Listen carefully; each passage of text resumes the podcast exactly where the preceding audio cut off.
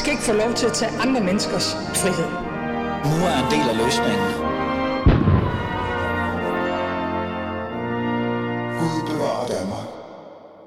Jeg sidder foran en øh, artikel fra Politiken, og øh, overskriften til den er professor i pædagogisk psykologi. Vi har aldrig været så klog på forældreskab. Det gør os til dårligere forældre.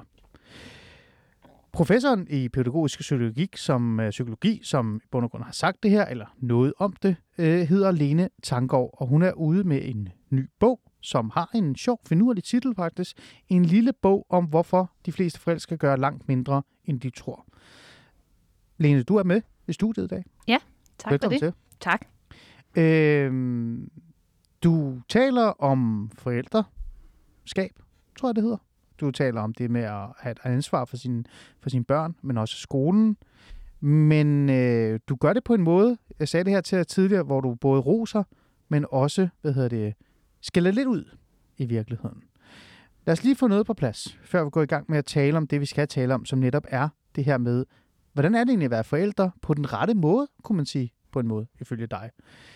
Den her bog, du har skrevet, hvorfor hulen har du sat dig ned og skrevet den her bog? Den har jeg skrevet... Altså, det er egentlig et, øh, et udkomme af et forskningsprojekt, jeg var leder af i en stor dansk kommune, hvor vi øh, kiggede på forældresamarbejde i daginstitutioner, så det var mellem pædagoger og øh, forældre. Og der lavede vi en masse interviews med forældre. Og noget af det, der slog mig, det øh, var, og det er, at forældrene var meget usikre, og at øh, den gensidige tillid mellem forældre og pædagoger var sådan lidt udfordret. Altså på den ene side, forældrene kunne være i tvivl om, om de, det nu kunne gå og aflevere deres, øh, deres lille, øh, helt enormt værdifulde barn i den her daginstitution, og pædagogerne på den anden side kunne være sådan lidt, forstår forældre egentlig, hvad det vil sige at lave et samarbejde. Hmm. Og det synes jeg bare var så spændende. Øhm, vi, har, vi har skrevet, og vi skrev faktisk også en bog, der hedder Skal vi vinke? Som er den der klassiske situation, ja. hvor vi vinker. Hej, hej. Øhm, og, ja, og så tænkte jeg, nej, jeg tror, jeg skal skrive noget til forældre direkte, så, øh, så det var derfor, jeg skrev bogen. Hvad er egentlig formålet med øh, hele den her, altså den her bog? Er det decideret at give råd til forældre i forhold til både at håndtere det samarbejde, der burde være mellem skoler, øh, men også bare samarbejdet med deres lille pus, som de afleverer? Øh, altså er det råd, eller er det mere en analyse af, hvordan vi i virkeligheden er som forældre? Ja, det er måske ingen af delene rigtigt. Det er øh, en bog, jeg egentlig, det er ligesom, når man giver en gave, så skal man helst give en gave, man gerne selv ville have haft. Godt sagt. Ja. og, øh, og den her bog er en, jeg egentlig godt selv kunne have tænkt mig at have haft, da jeg øh, var, var helt ny mor, og måske også sådan jævnligt øh, hen ad vejen. Det er sådan, en læser beskrev for mig, at, at bogen er et, et, bad i, i god samvittighed. Okay. Og det, altså, der er jo ikke nogen af os, der nogensinde er blevet gode til noget ved at få at vide på forhånd, at vi, jo, at vi ikke ville kunne finde ud af det, og at øh, Mm. sandsynligvis er du dårlig, og nu skal du vide alt det, som, øh, som, som, som du skal huske for at blive god nok, og så videre. Og, Mm. og den her bog, så den er ikke sådan en, en det, der er råd i den, og altså, jeg har seks gode råd i den til sidst, og sådan, men, Ja, det er, men, men, men det er mere sådan at sige, prøv at høre her, kære forældre, jeg forstår usikkerheden, jeg forstår tvivlen, jeg kender den selv. Øhm, det er ikke det bedste udgangspunkt. Mm. Øhm, nogle gange må man gerne være i tvivl, men hvis man konstant betvivler sine egne evner, så kan man godt risikere at blive en dårligere forælder. Så Mm. man må også hvile i den, man er, og det, man kan, og, Mm. mm. og, og så må man øve sig. Mm. Og, ja. Så det er ikke sådan en form for bog, der øh, kunne kaldes øh, form for coaching øh, i forældreskab? Nej, Nej. det, det, det er det ikke, øh, fordi det er lidt i tvivl om, om jeg, om jeg selv tror på. Øh, men, Ja. men, men det, er, øh, det er det bedste bud fra, selvfølgelig fra mit standpunkt, mm. i forhold til, hvad jeg tror, forældre i dag har brug for at få at vide, øh, i forhold til at kunne øh, altså, være der på en, en, en god måde for deres børn, øh, og også, øh, altså den her, jeg trækker jo på, på Winnicott, den her Ja. ja. gode gamle psykoanalytiker, Ja. og med det her begreb, the good enough mother, og det er klart, at man kan ikke bare transportere tanker fra fortiden ind i nutiden, men, men det, man, det jeg opdagede, da jeg begyndte at skrive på bogen, er, at man faktisk i den internationale litteratur om forældreskab er begyndt at tage Winnicott frem igen, fordi at det bliver et korrektiv til det, man kunne kalde en præstations- eller en perfekthedskultur i forældreskabet Mm. hvor vi skal præstere at være forældre på, på den helt rigtige måde. Og, øh, og, det vi ved fra Winnicott, det er, at den fejlbarlige mor og far og forældre, altså det kan børn godt klare. Mm. Altså, de kan ikke klare, at vi begår fejl hele tiden, og man skal ikke bevidst gå ud og lave en masse fejl. Nej. men men, men, men, men øh, børn kan meget mere, end vi tror. Okay. Så det er en, en bog, du vil ønske, du selv havde haft. Det er ikke en coachingbog, men en bog, som måske kan give lidt ro i maven som forældre. Ja. Okay. Så lad os komme ind i, hvad bogen egentlig så handler om, og hvad det er for et budskab, du har at gøre med. Og så kører der sådan en øh, jingle nu. Det gør der ikke, men det vil der komme bagefter. Bare rolig ind. Jeg, jeg, ved, jeg, ved, jeg ved godt, hvad jeg laver. Nå. Så skal vi jo egentlig på en eller anden måde tage afsæt i det, som i bund og grund mest handler øh, om det her med forældreskab i virkeligheden. Det er, øh, om man er en god eller en dårlig mor eller far. Men før vi tager fat i det, så er jeg sådan lidt nysgerrig i forhold til, hvad er egentlig forældreskab anno 2023? Fordi nogle gange så sidder jeg og læser bøger, eller klummeskribenter, eller forskere for den, skyld, for den sags skyld, eller influencer, tale om forældreskab, eller fader, eller moderrollen, men det tager altid afsæt i noget, der eventuelt er gammeldags eller anderledes.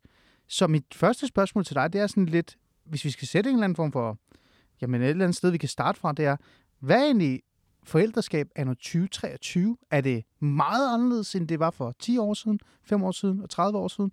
Eller er det præcis det samme? Ja. Både og. Øh, fordi det, er, altså det, at vi som menneskeart reproducerer os selv, det, er- det er fuldstændig fundamentalt. Og det, øh, på den måde ligger det at være forældre egentlig biologisk indkodet i os. Øh, Vi kan det godt. Det er meningen. Hmm. Øhm, vi er også udstyret med en evne til at være i samtaler og, og være, være, være i kropsligt nærværende med vores børn, som vi ved, kroppen ved godt, og den er nogle gange klogere end øh, den her hjerne, der øh, suser afsted. Øh, samtidig må man bare sige, at, at forældreskabet er blevet videnskabeligt gjort, det er blevet selvstændigt gjort, kunne man måske også sige. Jeg tror, vi taler og skriver meget mere om det, end man gjorde tidligere. Vi, øh, har, vi, vi putter det Gør, ind. gør vi det? Gør vi virkelig det? Ja, det, I det er, tale sætter vi mere forældre, øh, rollen og forældreskab og også dannelse måske, eller hvad? Ja.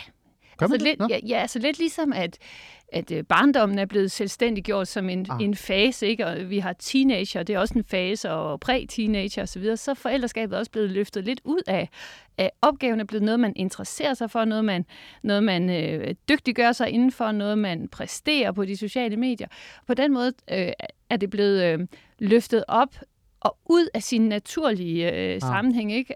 Øh, så, så det er meget radikalt anderledes, og det, øh, altså, sociologer har jo beskrevet, at vores samfund er et, et risikosamfund og et, et, øh, et ekspertsamfund samtidig. Så fordi at der er, er- en videnskab om det at være forældre, så den videnskab bliver også pushet ud mm. øh, og bliver til gode råd og vejledninger til forældre, og der, og der kommer bare flere og flere af dem, og så de sociale medier intensiverer Mm. ligesom spredningen af det. Så der, hvis man står som helt ung forælder i dag, øh, så bliver man simpelthen... Øh, altså, du kan ikke åbne dit feed, som øh, Olga Ravn øh, har beskrevet det, som jeg også citerer, Ja, ja. uden at blive bombarderet med 166 forslag til, hvordan du kan stimulere dit barn perfekt, og det er nyt. Siger du så også på en eller anden måde, øh, Lena, ret mig gerne, hvis det er forkert, at det er sværere at være forældre nu, end det var 5, 10, 15 år siden? Ja, jeg tror, det er... Hvordan er det sværere? Altså er det fordi, der er... Vi er mere oplyst om det, vi er mere fokus på det, men det betyder også, at der er større krav til det, både individuelt, men også samfundsmæssigt? Ja, øh, altså projektet omkring forældresamarbejde i daginstitutioner, som ligesom i gang satte bogen, øh, blev initieret af en kommune, som egentlig gerne så, at forældrene kom mere på banen i forhold til at hjælpe. Øh, Mm. Og det ser vi som en tendens, at man egentlig også begynder at sige, at man, øh, øh, det øh, berømmede velfærdssamfund har måske ikke de ressourcer af en eller anden underlig grund, jeg ikke kan regne ud, fordi vi er så rige, men har ikke de ressourcer, øh, som man måske havde, og derfor forventer vi mere af forældre i dag. Ah. Øh, det tror jeg, altså et af de begreber, der blev anvendt øh, i det forskningsprojekt, var sådan et hjemmelæringsmiljø. Mm. Øh, Hvad er det? Hvad, ja, det fandt jeg aldrig ud af. Okay, det lyder specielt. Hjemmelæringsmiljø. Men du kan, høre, du kan høre på det, at Ja, ja, vi ligesom forventer, at forældrene ligesom Ja. tager en del af, af og tager, tager mere, mere ansvar på den måde. Så det, det, det er sådan den ene side. Men den anden side er så også det her med, at vi vi, øh, vi har flere, vi har flere, øh, sådan, øh, vi har mere viden om, hvad man kan gøre forkert. Men jeg troede bare, Lene, undskyld, Ja. øh, jeg troede bare, jo mere viden man har om noget, jo nemmere er det. Men Det, altså, kan, det, er sådan, det er i hvert fald den der øh, videnssamfund, vi vokser op i, vi bliver lært op i og bliver opdraget af, at jo mere viden vi har, jo bedre kan vi håndtere visse situationer. Jeg føler lidt, det der bliver sagt her, øh, og det er ikke nu er meget vinklet, men det der bliver sagt her, men også bare generelt, når jeg taler med forældre, Mm. så er det blevet sværere, jo mere viden vi har fået, og, og mere info og mere adgang, ja. vi har fået til vores børn, men også vores skole, jo sværere er det faktisk blevet at være forældre. Ja, altså det, jeg beskriver i min bog, og som øh, altså, man kan se også internationalt som en tendens, det er, at forældre er, som du beskriver, meget mere belæst end nogensinde før. Vi ved mere end før. Og på den baggrund er der også god grund til at sige, at forældre gør det bedre end nogensinde før, fordi det, vi giver opmærksomhed, det bliver vi tit bedre til. Så øh, altså, vores børn er øh, velstimuleret, og, og, og på alle mulige måder, altså, det kan man sige, det der bare er sket, der er et skifte på vej, mener jeg, fra øh, altså, idealer om et informations- og videnssamfund, hvor vi ligesom demokratiserer adgangen til Ja. ja. viden, og alle kan få adgang til, til at vi nu står et sted, hvor eksplosionen i mængden af viden er helt enorm. Øh, så den store Ah. ah. opgave er egentlig også at kunne kuratere. Så lad mig simplificere det, for nu er det jo ikke uh, Brinkmanns Brix, vi sidder Nej. i. Uh, Svend Brinkmann, jeg ved, du lytter med her. Øhm, det er Netflix-effekten. Mm-hmm. Altså Netflix-effekten, ja. Det er i hvert fald det, jeg kalder det, så alle kan forstå det. Det er, at du virkelig sætter dig ned en aften, og så vil du gerne se en god film. Så tænder du for Netflix, og så er der alt for meget at vælge imellem. Præcis. Og på derfor så bliver du overvældet, og ender med faktisk med at ikke at se noget, måske. Ja, Er det der, vi er som forældre, måske? Lige nu i hvert fald. jeg tror, egentlig, jeg tror egentlig, at man kan blive sådan helt, øh, ja, øh, det er sådan, at man får for meget ind, overrumplet og udmattet nærmest, øh, Mm. og på den måde kan man kan vi jo også ende et sted, hvor man begynder at sige, at så gider jeg slet ikke. Mm. Altså, så man lige altså, tager afstand fra autoriteter og afstand fra altså, autoriseret viden og siger, det er fuldstændig lige meget, øh, jeg gør det på min måde. Og der, der prøver jeg at gå ind og sige, jamen, kære forældre, I, I ved mere end nogensinde før, der er alle muligheder. Øhm, hvis man skal træffe de rigtige valg, så bliver man også nødt til at tage den hjem til sig selv nogle gange, og så sige, jamen i vores familie, Hmm. hvad er det så, der er vigtigt for os? Hmm. Eller i, mig i mit moderskab, eller faderskab, jamen der, eller hvad det nu er, forældreskab, der, der er det det her, der bliver vigtigt, fordi at vi også skal huske, at vi har en, øh, ja, biologi, jeg kalder det i bogen, en urkraft, og det er sådan lidt Ja. ja. et vildt begreb at bruge det. Hvad, en, hvad, hvad mener du med urkraft? Ja, nemlig? det- Altså, har du et konkret eksempel på det, Jamen, så man forstår det? Ja, altså det er faktisk lidt et uvidenskabeligt begreb, men Mm. jeg, ja, det er det bedste, jeg kan finde i forhold til at prøve at få fat i den der med, at, at kroppen kan noget, som, altså, som, som sindet ikke altid øh, kan formulere. Ah, altså, ja. så, så, altså, men øh, Daniel Stern er en af de store psykologer, der har beskrevet noget af det her, altså, hvor man kan sige, den, det han kalder den affektive afstemning mellem forældre og barn, altså hvor vi følelsesmæssigt regulerer interaktionen. Det er egentlig den, der er afgørende. Og den kan blive forstyrret af, at vi hele tiden putter det der refleksive lag øh, ind Ah, over det. Okay. Så tilbage til sådan ligesom, altså, for at være helt ærlig, en af de samtaler, jeg havde i forbindelse med, at jeg skrev bogen. Ja. Når jeg skriver bøger, så taler jeg altid med andre om, at jeg er i gang, fordi så får man også en masse Noget input og noget input. Ikke? Og en af mine øh, meget kære tidligere undervisere på psykologistudiet øh, på Aarhus Universitet, hvor jeg er uddannet, Benedikte Madsen, Hmm. hun øh, var i gang med at skrive en bog om øh, noget evolutionspsykologi, som hende og hendes mand er meget optaget af, Katz Nielsen. Og Benedikte sagde så til mig, jamen Line, det som unge forældre i dag, det, det er, at vi er, de er egentlig blevet frataget muligheden for at være til stede med deres børn, med, med det kroppen ved. Ah, Og det synes jeg var en, en, ja. en vigtig pointe, som jeg jo egentlig øh, bygger øh, noget af bogen på at sige, at der er masser af gaver at hente på nettet, og masser, vi kan få at vide om, hvordan vi skal gøre det osv. Men hvis vi mister forbindelsen til altså vores... Den, altså, der er jo ingen, der ved mere om barnet end forældrene. Ja, Altså, er med. Ja, øhm, okay. og, og det er ligesom der, man må være i udgangspunktet, og så klart jo også tage ved lære af de fejl, man kommer til at begå, og det der med også at menneskeliggøre de fejl, Ja. er meget vigtigt. Men konklusionen i virkeligheden er, at forældreskab anno 2023 er faktisk blevet sværere, selvom man skulle tro, det var nemmere, fordi øh, der er så meget at vælge imellem, der er så meget info.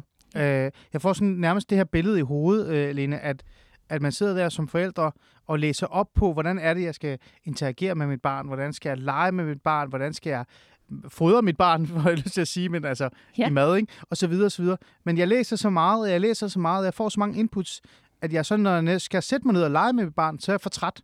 Eller, ja. eller bliver for forvirret over, hvad det er, jeg egentlig gør. Og så Ja. ender det med, at jeg faktisk ikke implementerer alt det, jeg har læst og hørt om. Er, er, det, er, det, er det det, vi prøver at sige her? Ja, det er det. Mm. Altså jeg tror, i de tidlige faser af informations- og videnssamfundet, der idealiserede man ligesom den der forskning om, så bare lad viden strømme direkte i hovedet på folk, og så, så sker der en eller anden demokratiseringsproces. Og Det lyder hårdt. Altså, og der, der er ligesom en grund til, at altså, redaktøren eller kuratoren Ja. altså, spiller en rolle, fordi vi vælger at udstille de her genstande. Og der tror jeg bare, at der, står, man- der er man meget sådan sårbar som forældre, fordi man er usikker, og det er helt naturligt. Det har forældre altid været, tror jeg. Ja. Men usikkerheden er bare, den bliver ægget til hele tiden. Så derfor bliver vi nødt til at få fat i igen og turde sige, jamen her for os øh, i vores familie, der er det det her, vi gør, og det er det her, vi tror på os. Hmm. Øhm, sådan, så man ikke behøver at have en Ph.D. i forældrevidenskab for at kunne være en god forælder. Okay. Hvad er så egentlig en god forælder? Eller i øvrigt faktisk en dårlig forælder? Fordi det, du også har undersøgt eller skrevet om i den her bog, det er jo, at det går jo faktisk okay, Mm. altså med forældreskaber. Øh, jeg er lidt fræk, jeg har faktisk lyst til at, at sige, måske det ikke går særlig godt, men nu er det jo dig, der er øh, den, jeg kan sige, den kloge her, skal vi sige det på den måde, det er dig, der er professoren, det er ikke mig.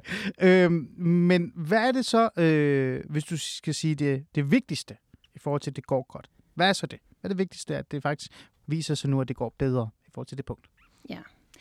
Altså, når jeg siger, at forældre gør det historisk godt, så er det fordi, at vi ved, at når vi giver Altså det er helt tilbage til Haw- Hawthorne-effekten, som er beskrevet med øh, de her berømte chicago Ja. ja. og så videre. Det, du giver opmærksomhed, ja. Ja. det får du mere af. Og når vi er meget altså, opmærksomme på vores børn, at det er en fantastisk god forudsætning for mm. at blive en god forælder. Så det er egentlig det, der er afsættet. Vi er blevet mere opmærksomme på at give opmærksomhed. Det er det.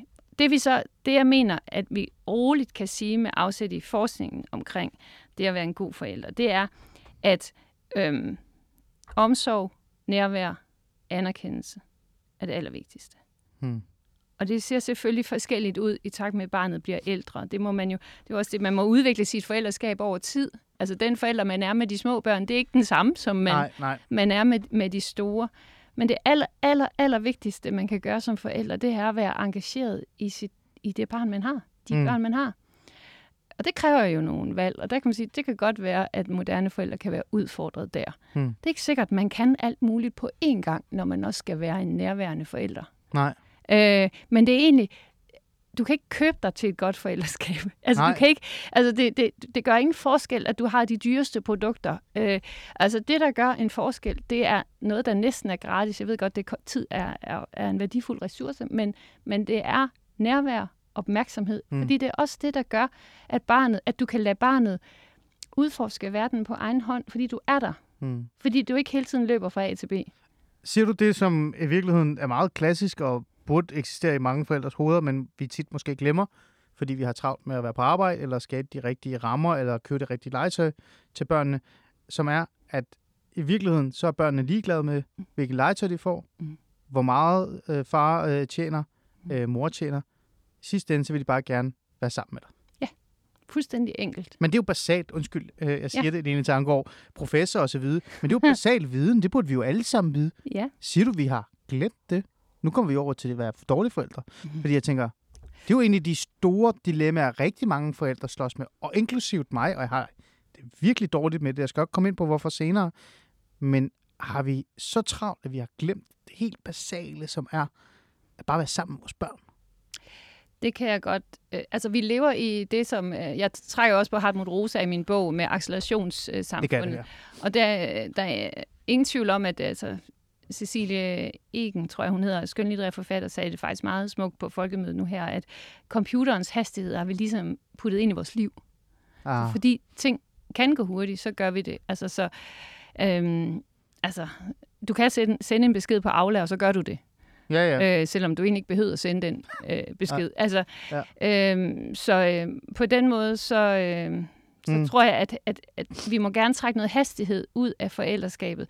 Og, og det er jo rigtigt, at det er basal viden, men det, jeg mener faktisk også, at videnskabens opgave er Øh, nogle typer af videnskab skal bidrage til at opdage noget helt nyt. Andre typer af videnskab skal prøve at beskrive det, der er Ja. og løfte det frem mm. øh, og generindre os ja. om det, som er, er vigtigt. Og så har jeg lyst til at tilføje, øh, fordi det fylder ret meget i den sidste del af min bog. Jeg vil helst ikke ind i sådan en, altså hvor vi nu skal beskylde forældrene for alt muligt. Øh, og det var den der titel i politikens artikel, ja. den var også lidt... Det også derfor, det er også derfor den jeg er tager afsæt i grov. den, ikke? Den er lidt grov, fordi ja. jeg synes, øh, øh, forældre bliver ikke dårligere. Det, det, det vi ved, Ja. ja. det er, jeg trækker på en øh, øh, amerikansk forsker, der hedder Anne Mason, som øh, har skrevet en vidunderlig bog, synes mm. jeg. Øh, Det er en akademisk bog, men den hedder Ordinary Magic. Okay. Og den prøver at skitsere, hvad er det, vi ved fra det, der hedder resiliensforskningen, Mm. som egentlig er øh, en forskning, som man både finder inden for udviklingspsykologi, men også i ingeniørvidenskaben. Altså. Men, men, men vi ved, at når du bygger et stærkt netværk rundt om det enkelte barn, så vil øh, børn, som måske også kan se ud til at være ved at mislykkes, fordi at, at deres forældre ikke er i stand til at være der for dem, så, vil, så kan vi godt gribe de børn. Så det vi ved fra resiliensforskning, det er jo, at når vi opbygger stærke institutioner rundt om barnet, når vi opbygger stærke lokalsamfund, de gode naboer, Hmm. mm. øh, pædagogen, som går ind og griber fat der, hvor forældrene ikke har overskud, det, det er det, vi, vi ved, og der skal vi være opmærksomme. Altså tilbage til det forskningsprojekt, jeg lavede, vi kunne se, at mistilliden mellem øh, lærer, øh, pædagoger og, og, og forældrene var, var sådan, altså dem var, dem var voksne. Og, og det er jo klart, hvis vi begynder at tvivle på vores institutioner, Hmm. tvivle på skolen, tvivle på, så er det klart, at vi som forældre også oplever, jamen så er det mig, der står med bolden. Hvordan kan jeg så være sikker på, at mit barn kommer til at klare det, fordi at man hører alt muligt om, Ah. at skolen og så videre, så Ja, videre, så videre. ja. Så det er jo det der med, at det, det stiller forældre i dag i en historisk vanskelig situation. Hmm. Øhm, når vi kan se, at altså sådan helt banalt, da jeg øh, fødte mine børn for 100 år en lavkage siden, der, der var der øh, øh, sundhedsplejersker, som kom hjem til mig. Ja. Som havde tid til at sætte sig ned Ja. og snakke med mig. Ja. Det er jeg ikke sikker på, at de har i dag. Nej. Og det er jo, det er jo med til at øge usikkerheden. Øhm, Mm. Og i øvrigt så skaber det selvfølgelig grobund for et øh, privat øh, marked. Det gør det, ja. Det gør det. Øh, men, men det er jo bare interessant, øh, og det kommer vi også ind på her bagefter, men lad os lige holde fast i det der med øh, selve forældrenes øh, bestræbelse på at virkelig at enten være den perfekte forælder, men i hvert fald i det mindste bare leve op til, at de burde, altså minimum øh, kunne klare. Så synes jeg bare, at nogle af de der basale minimum øh, man, altså evner, som man skal have som forældre, det der med at være sammen med sine børn, øh, lægge sine digitale platforme til side, altså det vil sige Mm. sociale medier, øh, sin computer, sin telefon, øh, ikke arbejde efter klokken 18, øh, sige ja til sit barn, når de efter fire gange har spurgt, skal vi ikke lege? Altså, at de ting har vi glemt, men har vi måske glemt dem? Nu spørger jeg dig så, fordi du siger det modsatte lige nu, men nu tager jeg den alligevel.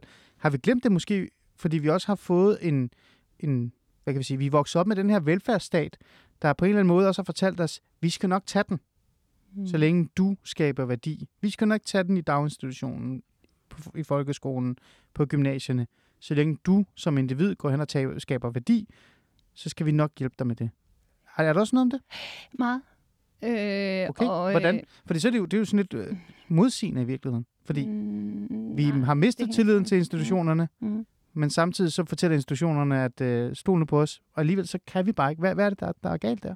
Jamen, det er klart. Altså, den, den måde, vi har opbygget øh, det, som man kan kalde, jeg ved ikke engang, om det er et velfærdssamfund, men lad os nu bare Jeg lige... kalder det konkurrencestat, men Ja, lad os bare kalde det velfærdssamfund. whatever. Ja. Men i hvert fald øh, er, det, er den fine, fine, fine balance ind i det, er, at vi har en eller anden form for samfundskontrakt, hvor vi ja. siger, øh, kære forældre, I skal ud på arbejdet, og til gengæld, så skal vi nok tage øh, os af jeres børn imens. Ja. Og det er en, altså, jeg, vil, jeg kan jo ikke koncentrere mig på mit arbejde, hvis jeg sidder i tvivl om, om der er nok pædagoger hen i, hen i daginstitutionen, eller, Nej. eller om kvaliteten er høj nok.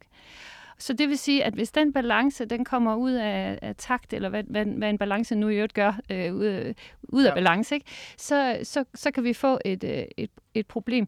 Så, så det er derfor, at jeg prøver, øh, og jeg har to hænder i bogen, ikke? eller to Ja. ja. dele. Den ene handler om, okay, hvad ved vi om det gode forældreskab? Jamen der ved vi, det er nogle basale, ret enkle ting, vi skal generindre, Ja. øh, som kræver nogle prioriteringer også, Ja. som er vanskelige for det Ja. ja. moderne menneske, fordi vi hele tiden har 17 muligheder. Ja.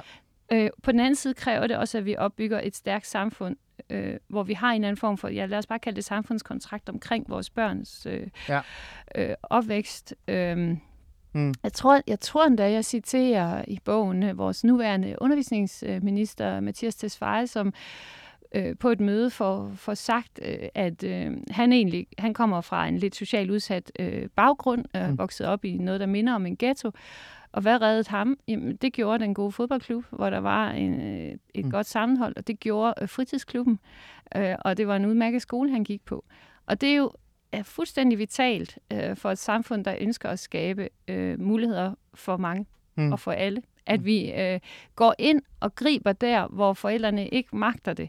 Mm. Mm. Fordi det gør alle forældre ikke. Hvorfor gør alle forældre ikke det?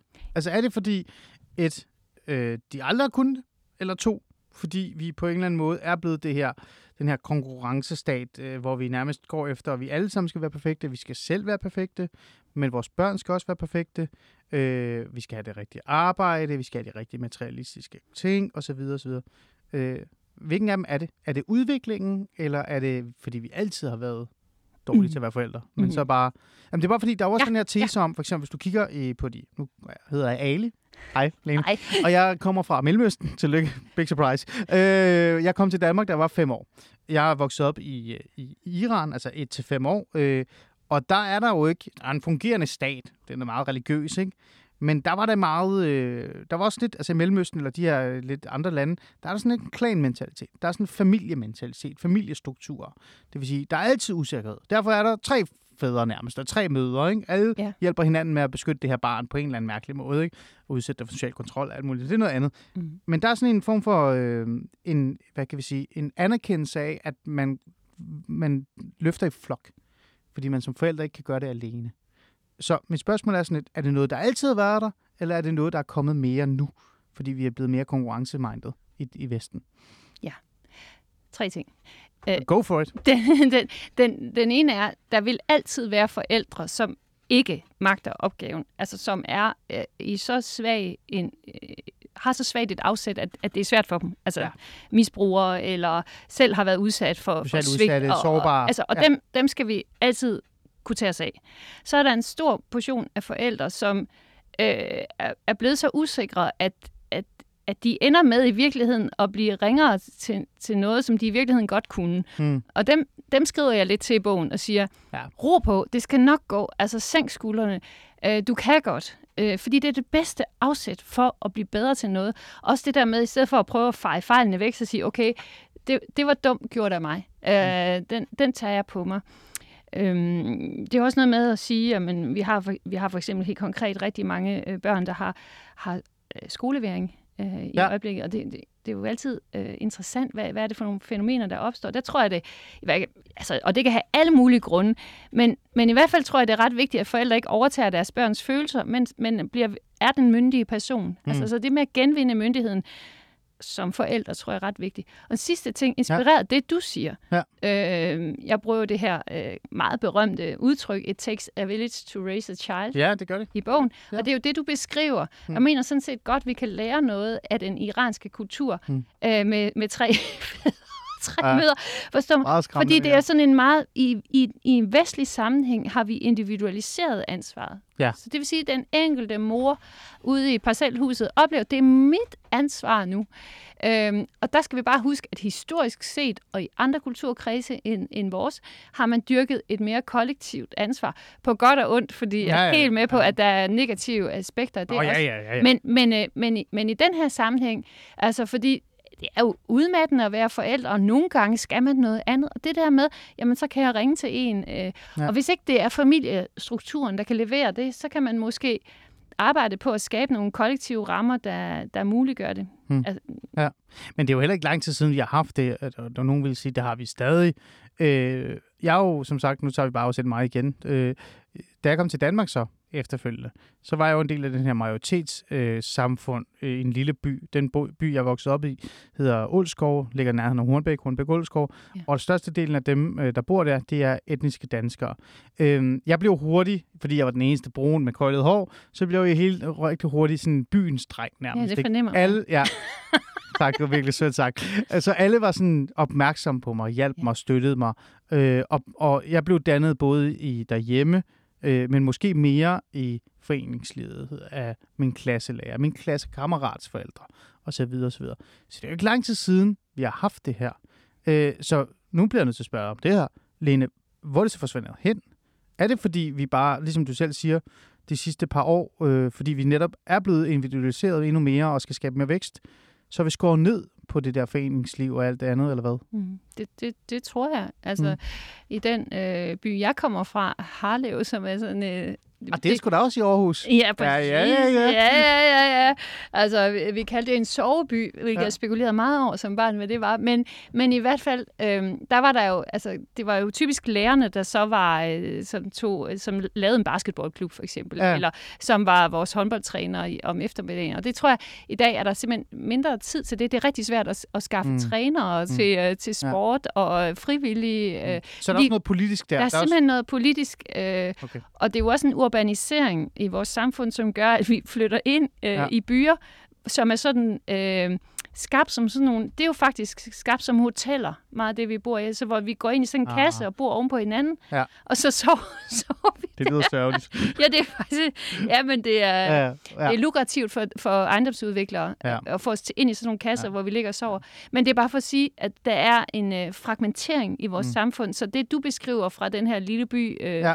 på Nordsjælland, og det jeg kan beskrive, øh, det skal vi nok på en eller anden måde arbejde på at genskabe, fordi det, det kunne noget. Mm. Øh, og så havde det nogle andre øh, aspekter, som, altså, som man bliver frigjort fra, når man flytter ind i en anonym mm. by, hvor ingen kender hinanden. Ikke? Men, Men det kunne noget i hvert fald. Det kunne noget.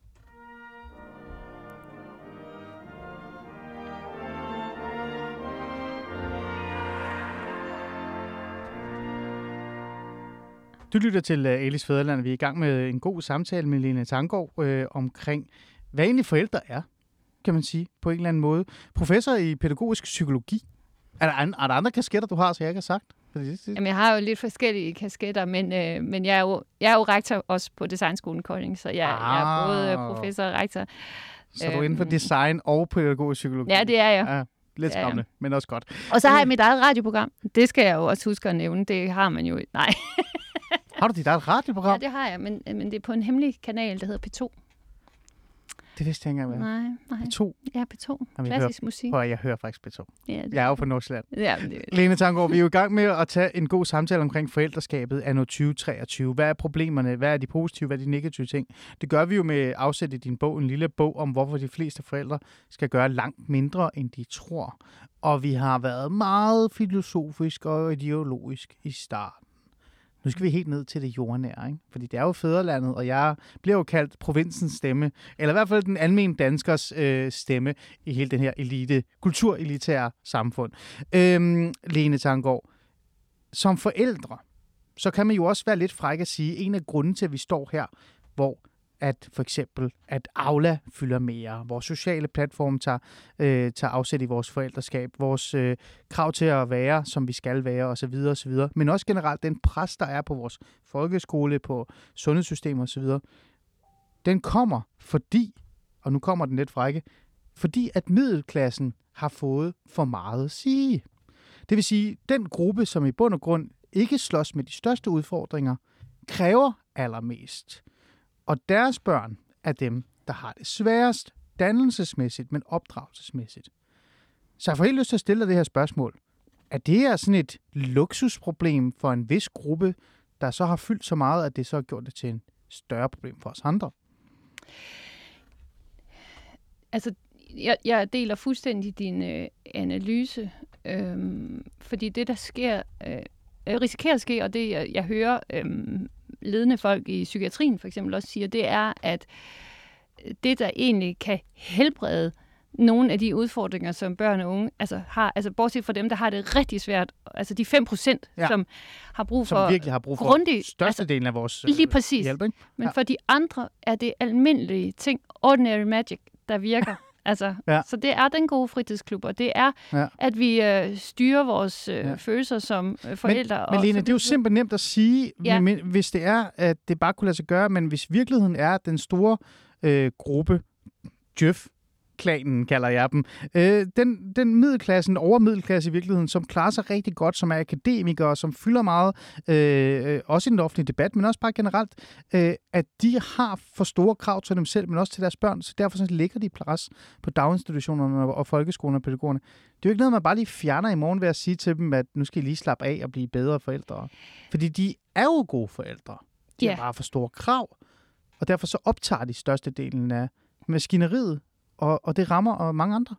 Jo, men det er jo ret vigtigt. Altså, jeg, altså middelklassen er jo lidt undervurderet, synes jeg. Øh, forstå på den måde, at, at øh, de jo egentlig driver øh, meget Danmark i dagligdagen. Mm. Øh, og, øh, og med de, altså, jeg har selv arbejdet lidt med talentudvikling, og der var sådan en pointe i noget af den forskning, at husk, at de fleste har øh, mere kognitivt overskud, end man tror. Jeg tror, at middelklassen har mere overskud, end man tror, også til at kunne tage ansvar på en ny måde ind i den her sammenhæng og sige, jeg skal ikke øh, øh, kan man sige, over for skolen eller daginstitutionen, det er ikke IKEA, jeg går ind i og henter varer på hylderne.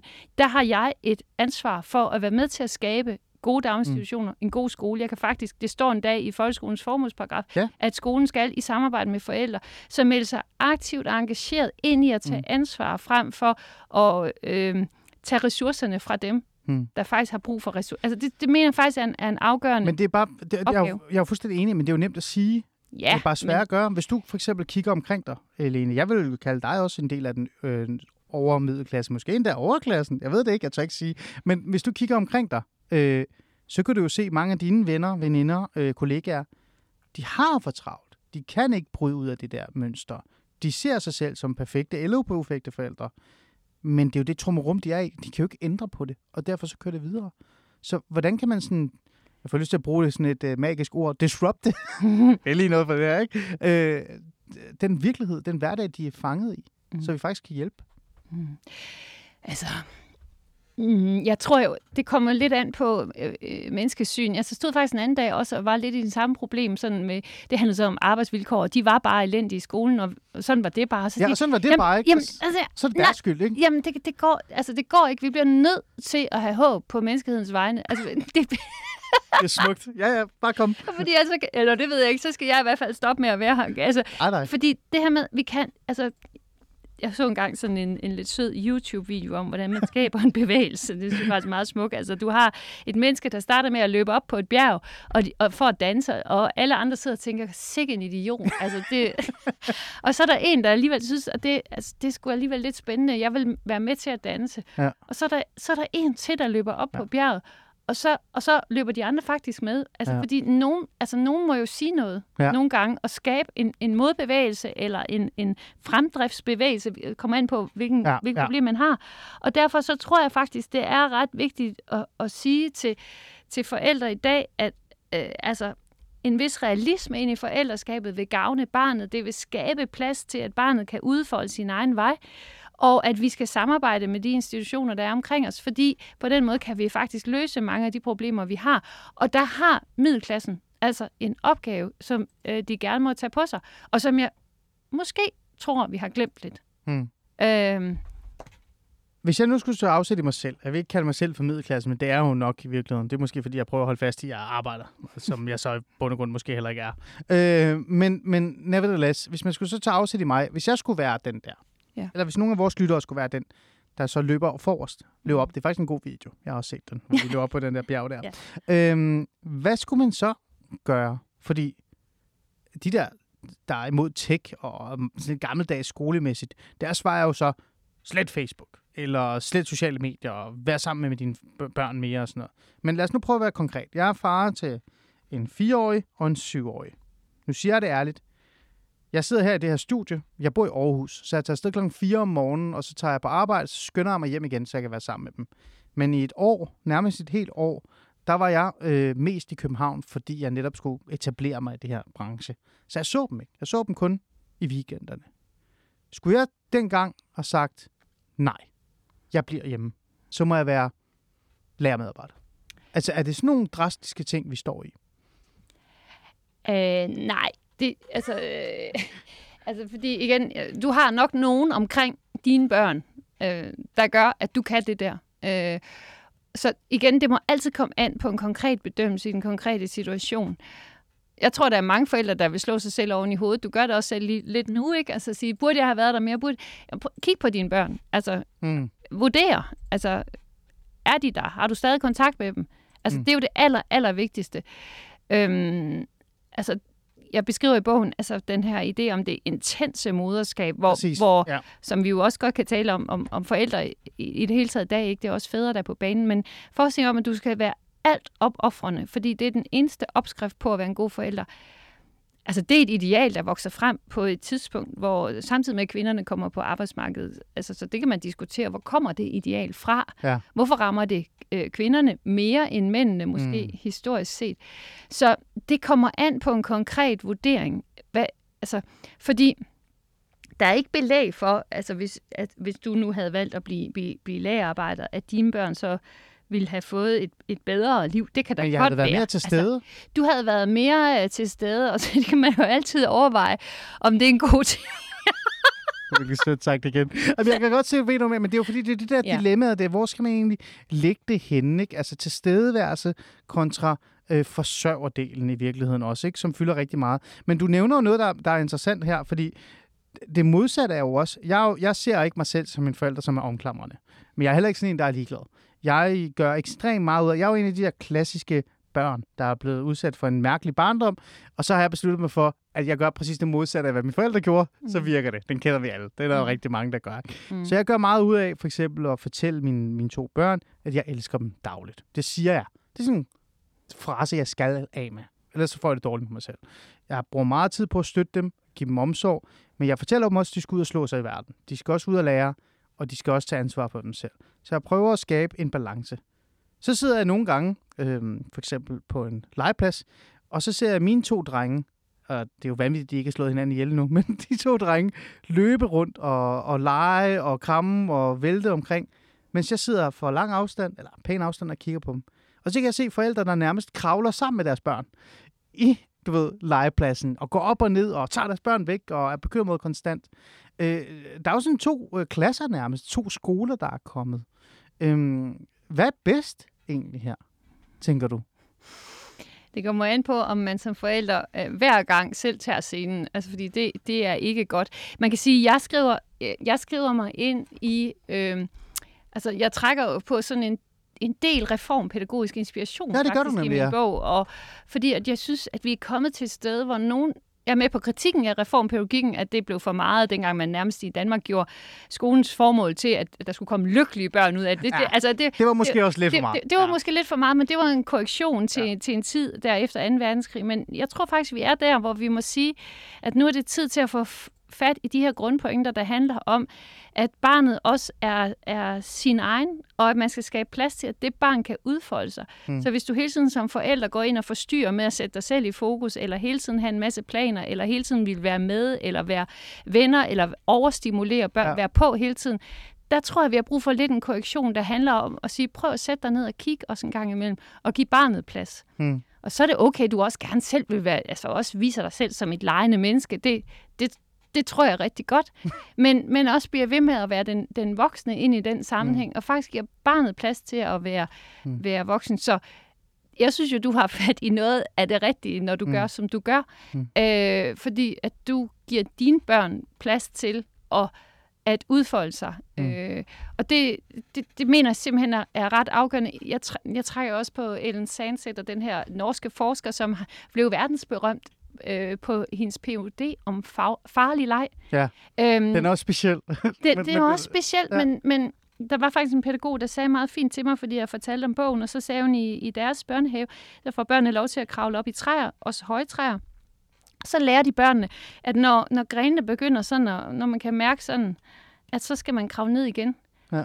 Og det er jo en måde, hvor du ikke på forhånd siger til barnet, det der træ, det er farligt, det må du ikke kravle op i, og jeg skal i hvert fald lige prøve det først, og så må du kravle. Men hvor man siger, jeg tror på dig, og jeg tror på, at du med din krop kan mærke, hvornår, hvornår du kommer ud.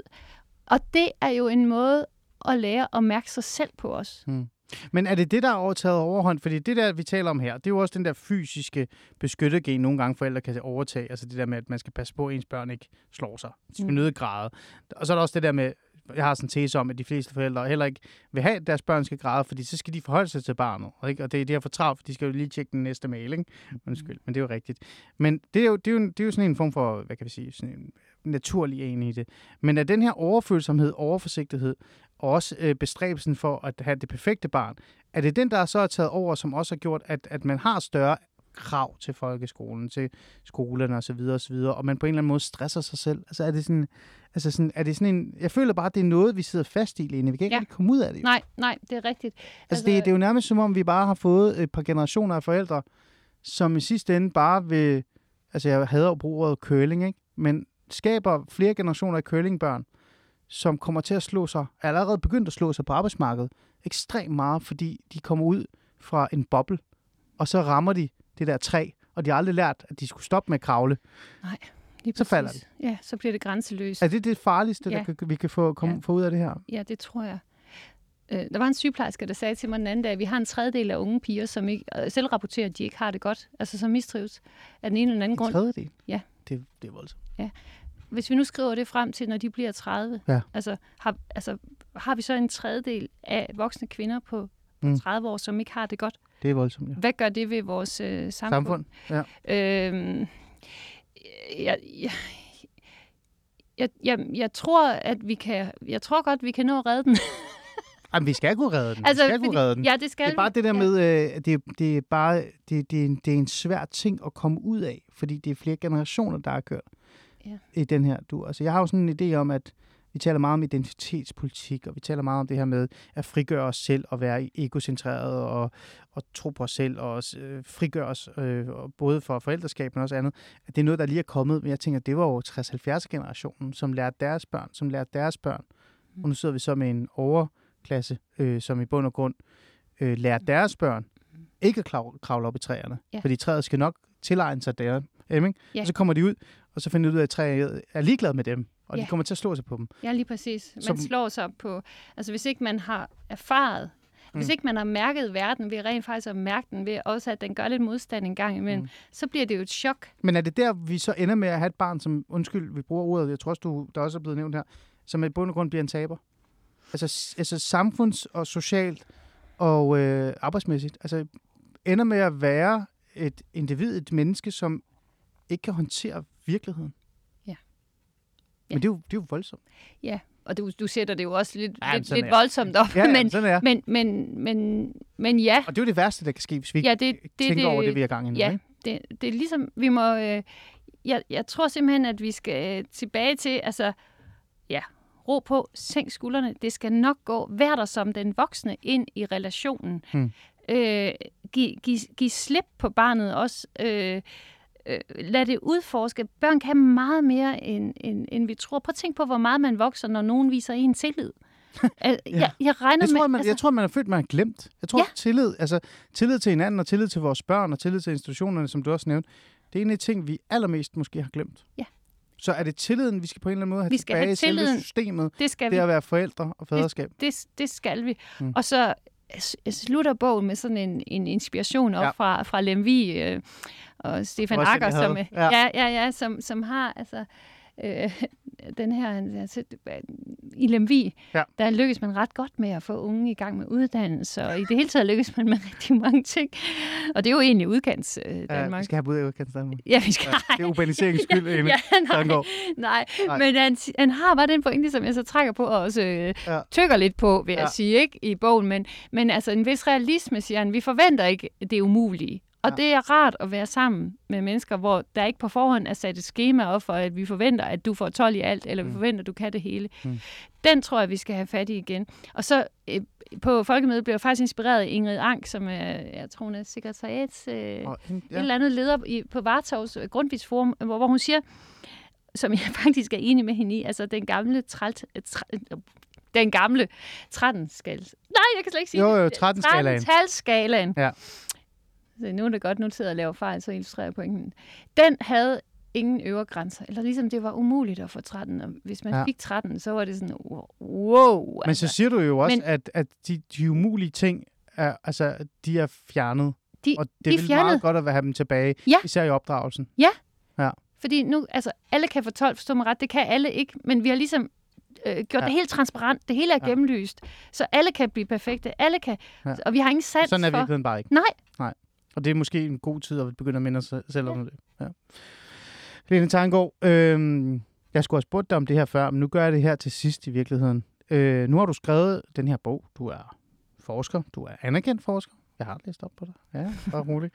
og, og, og de ting, du siger, det er noget, der sætter nogle bølger i gang øh, derude, men også hjemme hos akademikerne, for det er nok dem, der læser din bog allermest. Men hvad med dig selv? Sidder du her tilbage nu og tænker tilbage i urtiden, eller hvad det var, du kaldte det, da du havde børn, hvor du ville ønske, at du øh, havde gjort noget andet, der var noget anderledes? At du måske havde... jeg tror... Øhm... Nej, jeg, jeg fortryder ikke. Jeg fortryder ikke rigtig noget, fordi det tror jeg ikke rigtig på værdien af. Men Men, Men jeg ville ønske, at jeg havde været mindre, helt ærligt, mindre bekymret. Altså, jeg har fremskrevet alle mulige ting, som viser sig ikke, og det tror jeg også mine børn vil sige, altså, slap af, mor. Ja. Det skal nok gå. Altså, så deres stemme er jo også i bogen. øh, ja, det ja. Altså, så, så det, det vil jeg, altså, og det vil, tror jeg, have, have givet mig øh, mere overskud til egentlig, og øh, at være der på en måde, hvor det ikke var hovedet, der var i gang hele tiden. Altså, Okay. Det er måske en af de ting, som jeg, Ja. som jeg har tænkt meget over, også ved at skrive bogen, at, Ja. at øh, jeg tror, det vil, det vil gavne rigtig mange forældre, og det er jo også det, jeg ønsker at sige, at øh, brug det, der er, og lad være med hele tiden at være ude i en eller anden fremtid, hvor vi skal nå alt muligt. Altså, ja, ja. øh, men også bare, altså, som du også beskriver. Altså, Altså, Hvem er nuet også, måske? Ja, simpelthen. Mm. Og det er jo, en del af det i dag er jo også at, at fjerne øh, mobiltelefoner og alt muligt, men, Ja. men det er en meget lille del af det, fordi mm. det er i virkeligheden en måde at være i verden på, som, som jeg tror, vi skal have genfundet. Mit råd til mig selv vil være, og det er det stadig, det er dagligt, og det er det også til alle andre, især fædre, det er, at du vågnede op, dine børn lever stadig, Det, og du har det okay. Ja, nemlig. Og så vær glad for det. Ja, lige præcis. Det er i hvert fald øh, det, jeg ja, prøver at det er leve med. meget smukt. Jeg ved ikke, om det er smukt. Det er Jo, bare, det synes jeg, det er. bare ærligt, ikke? Jo, men det synes Fordi jeg, det, det er ikke nemt at have børn. Nej. Jeg kan Det- huske, da jeg skulle have børn, der blev det solgt som det mest fantastiske i verden. Det er det værste. Det er det aller værste, men det er også det smukkeste og det fedeste i hele verden. Ja. Og så længe du tager, kedeligt sagt, en dag ad gang, de lever stadig. De har ikke brækket noget. De har det okay. Så skal det nok gå. Taknemmelighed. Ja, ikke? Mm. Lene Tanggaard, en fornøjelse at have dig i studiet. Tak fordi du vil tale med mig om, om det her. Jeg håber, du, øh, du nød det. Og til jer lyttere, tak fordi I lyttede med. Øh, I kan jo finde bogen. Den, man kan jo købe den hvor, når som helst, hvor som helst. Ja, ikke? Også på lyd. Halløj, Ja, den på lyd. Ja. Hvad er mundudfordringen øh, denne gang? Det har vi prøvet at fortælle på her øh, i forhold til forældrene. Men altså, det eneste, jeg har at sige også til jer derude, det er held og lykke med at være forældre.